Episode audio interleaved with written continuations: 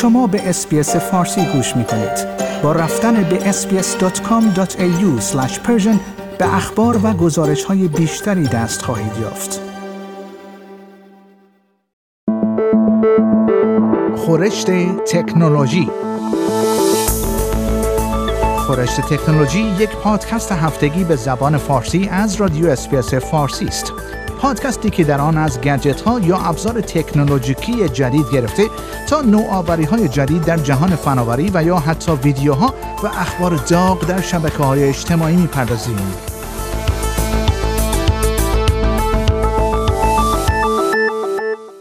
عنوان تولید برق از انرژی خورشیدی در شب ممکن است عبارتی متناقض به نظر برسد ولی پژوهشگران استرالیایی می‌گویند برای اولین بار در جهان موفق شدند این کار را انجام دهند به گزارش ABC این دانشمندان در دانشگاه نیو ساوت ولز ثابت کردند که می توان در طول شب نیز با استفاده از انرژی خورشیدی برق تولید کرد. نت اکینز دواکس رهبر این پروژه می‌گوید در حقیقت ما تا کنون در حال استفاده از نیمی از این فرصت بوده ایم چرا که فقط در طول روز از انرژی خورشیدی برق تولید کردیم. وی می‌گوید با تاریک شدن هوا و در طول شب امکان استفاده از انرژی خورشیدی همچنان وجود دارد. آقای اکینز دوکس می‌گوید نور خورشید در طول روز زمین را گرم می کند ولی زمین سپس دقیقا همین مقدار انرژی را به فضا برمیگرداند. وی می‌گوید اگر بتوانیم انرژی که از زمین به فضا برگردانده می شود را به کمک پنل هایی به برق تبدیل کرد می توان از یک منبع بزرگ انرژی که تا کنون از آن استفاده نشده است بهره برد. تیم وی در تحقیقاتی که نتایج آن در نشریه ACS Photonics منتشر شده است از یک دیود ترمورادیواکتیو استفاده کردند. این دیودها حسگرهای نیمه رسانایی هستند که در تکنولوژی های موجود مانند دوربین های دید در شب مورد استفاده قرار می گیرند این پژوهشگران با استفاده از این دیودها توانستند فوتون هایی که با طیف مادون قرمز زمین را ترک می کنند را جذب کنند و آنها را به برق تبدیل کنند. استرالیا یکی از کشورهایی است که بیشترین میزان استفاده از پنل های خورشیدی را دارد. بیش از 3 میلیون مشترک در استرالیا از این پنل ها برای تولید برق استفاده می کنند. و خبر بعدی به گفته یک مقام بلندپایه دولتی روسیه این کشور از نسل جدیدی از لیزرهای قدرتمند برای سوزاندن هواپیماهای بدون سرنشین یا پهپادها در اوکراین استفاده می کند. به گزارش ABC یوری بوریسوف معاون نخست وزیر روسیه در امور توسعه نظامی گفت استقرار برخی از تسلیحات مخفی مسکو تا حدی برای مقابله با سیل تسلیحات غربی بوده است. اطلاعات کمی در مورد مشخصات این لیزر وجود دارد اما در سال 2018 ولادیمیر پوتین رئیس جمهور روسیه از لیزری به نام پرسوت نام برد نام این سلاح لیزری برگرفته از نام یک راهب جنگجوی ارتودکس قرون وسطایی به نام الکساندر پرسوت است که در جنگ کشته شد بوریسوف هفته گذشته در یک کنفرانس در مسکو اعلام کرد که استفاده از این سلاح لیزری به طور گسترده در اوکراین شروع شده است. بوریسوف ادعا کرد نسخه های جدیدتری از این سلاح ساخته شده است که می تواند پهپادها و سایر تجهیزات را بسوزاند. وی گفت این سلاح جدید زادیرا نام دارد و در یک آزمایش که هفته گذشته انجام شده بوده است این سلاح لیزری توانسته یک پهپاد را از فاصله 5 کیلومتری بسوزاند ولادیمیر زلنسکی رئیس جمهور اوکراین اخبار مربوط به این سلاحهای لیزری را مانند ادعاهای نازی ها در مورد استفاده از سلاحهای ایجاب انگیز در جنگ جهانی دوم دانسته است. وی گفت در سوم ماه از یک جنگ تمام ایار روسیه سعی دارد تا سلاحهای اعجاب انگیز جدیدی پیدا کند. این به طور واضح نشان دهنده شکست کامل آن است.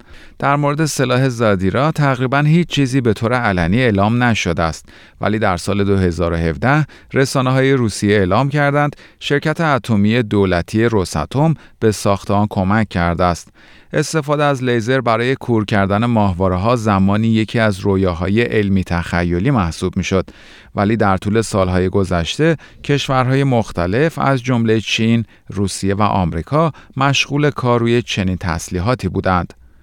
و خبر بعدی دولت کانادا اعلام کرده است شرکت های ارائه دهنده خدمات اینترنت در این کشور اجازه نخواهند داشت تا در شبکه های پرسرعت 5G خود از تجهیزات تولید شده توسط شرکت چینی هواوی استفاده کنند. به این ترتیب کانادا نیز به جمع متحدانش پیوسته است که از قبل چنین اقدامی را انجام دادند. کانادا تنها عضو ائتلاف اطلاعاتی Five Eyes بود که چنین محدودیت هایی را در مورد چین اعمال نکرده بود. سایر کشورهای این ائتلاف یعنی استرالیا، آمریکا، انگلیس و نیوزیلند قبلا استفاده از تجهیزات هواوی در شبکه های 5G را ممنوع کرده بودند. فرانسوا فیلیپ شمپین وزیر صنایع کانادا اعلام کرد ما قصد خود را برای ممنوع کردن مشارکت محصولات و خدمات هواوی و ZTE در سیستم های ارتباط راه دور کانادا اعلام می کنیم. شرکت ZTE نیز یکی از بزرگترین شرکت های تکنولوژی چین است که مالکیت دولتی دارد. آقای شمپین گفت شرکت هایی که از قبل این تجهیزات را نصب کردند ملزم خواهند بود که به استفاده از آنها پایان دهند و این تجهیزات را حذف کنند. مارکو مندیسینو وزیر ایمنی عمومی کانادا نیز می‌گوید طرفهای متخاصم زیادی وجود دارند که آماده بهره برداری از آسیب پذیری های دفاعی ما هستند. چین این اقدام علیه این شرکت های تکنولوژی خود را اقدامی سیاسی دانسته که با هماهنگی ایالات متحده آمریکا و با هدف سرکوب شرکت های چینی انجام شده است و آن را برخلاف اصول بازار آزاد اعلام کرده است. دولت آمریکا برای سالها در تلاش بود تا متحدانش مانند کانادا را متقاعد کند که به استفاده از تجهیزات چینی در سیستم‌های مخابراتی و اینترنتی خود پایان دهند. چرا که این نگرانی وجود دارد که دولت چین این شرکت‌های تکنولوژی را مجبور به همکاری در زمینه جاسوسی سایبری کند. آمریکا هشدار داده بود با کشورهایی که از تجهیزات هواوی استفاده کنند همکاری اطلاعاتی نخواهد داشت این شرکت چینی این ادعاها را رد کرده است شرکت هواوی بزرگترین شرکت تامین کننده تجهیزات شبکه برای شرکت های مخابراتی و اینترنتی محسوب می شود. و خبر پایانی برنامه خورشت تکنولوژی این هفته کابل های اینترنت که از کف دریاها عبور می کنند می توانند برای شناسایی زمین لرزه ها و سونامی ها یا نظارت بر اینکه چگونه تغییرات آب و هوایی جریان اقیانوس ها را تغییر می دهد استفاده شوند.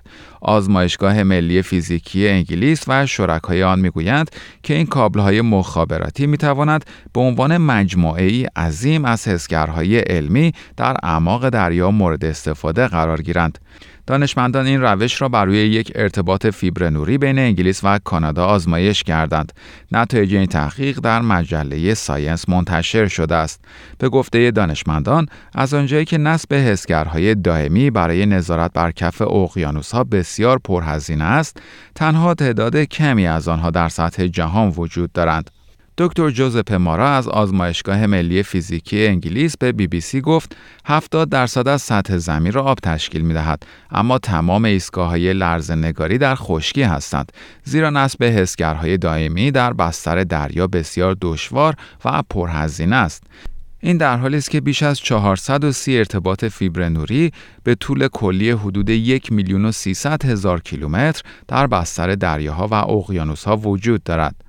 در پایان برنامه خورشت تکنولوژی این هفته از شما دعوت می‌کنم برای تماشای برخی از ویدیوهای جالب در مورد تکنولوژی به صفحه اینترنتی برنامه فارسی رادیو SBS با آدرس sbs.com.au مراجعه کنید. شما همچنین می توانید پادکست های خورشت تکنولوژی را دانلود کنید و در هر زمانی که خواستید آنها را بشنوید.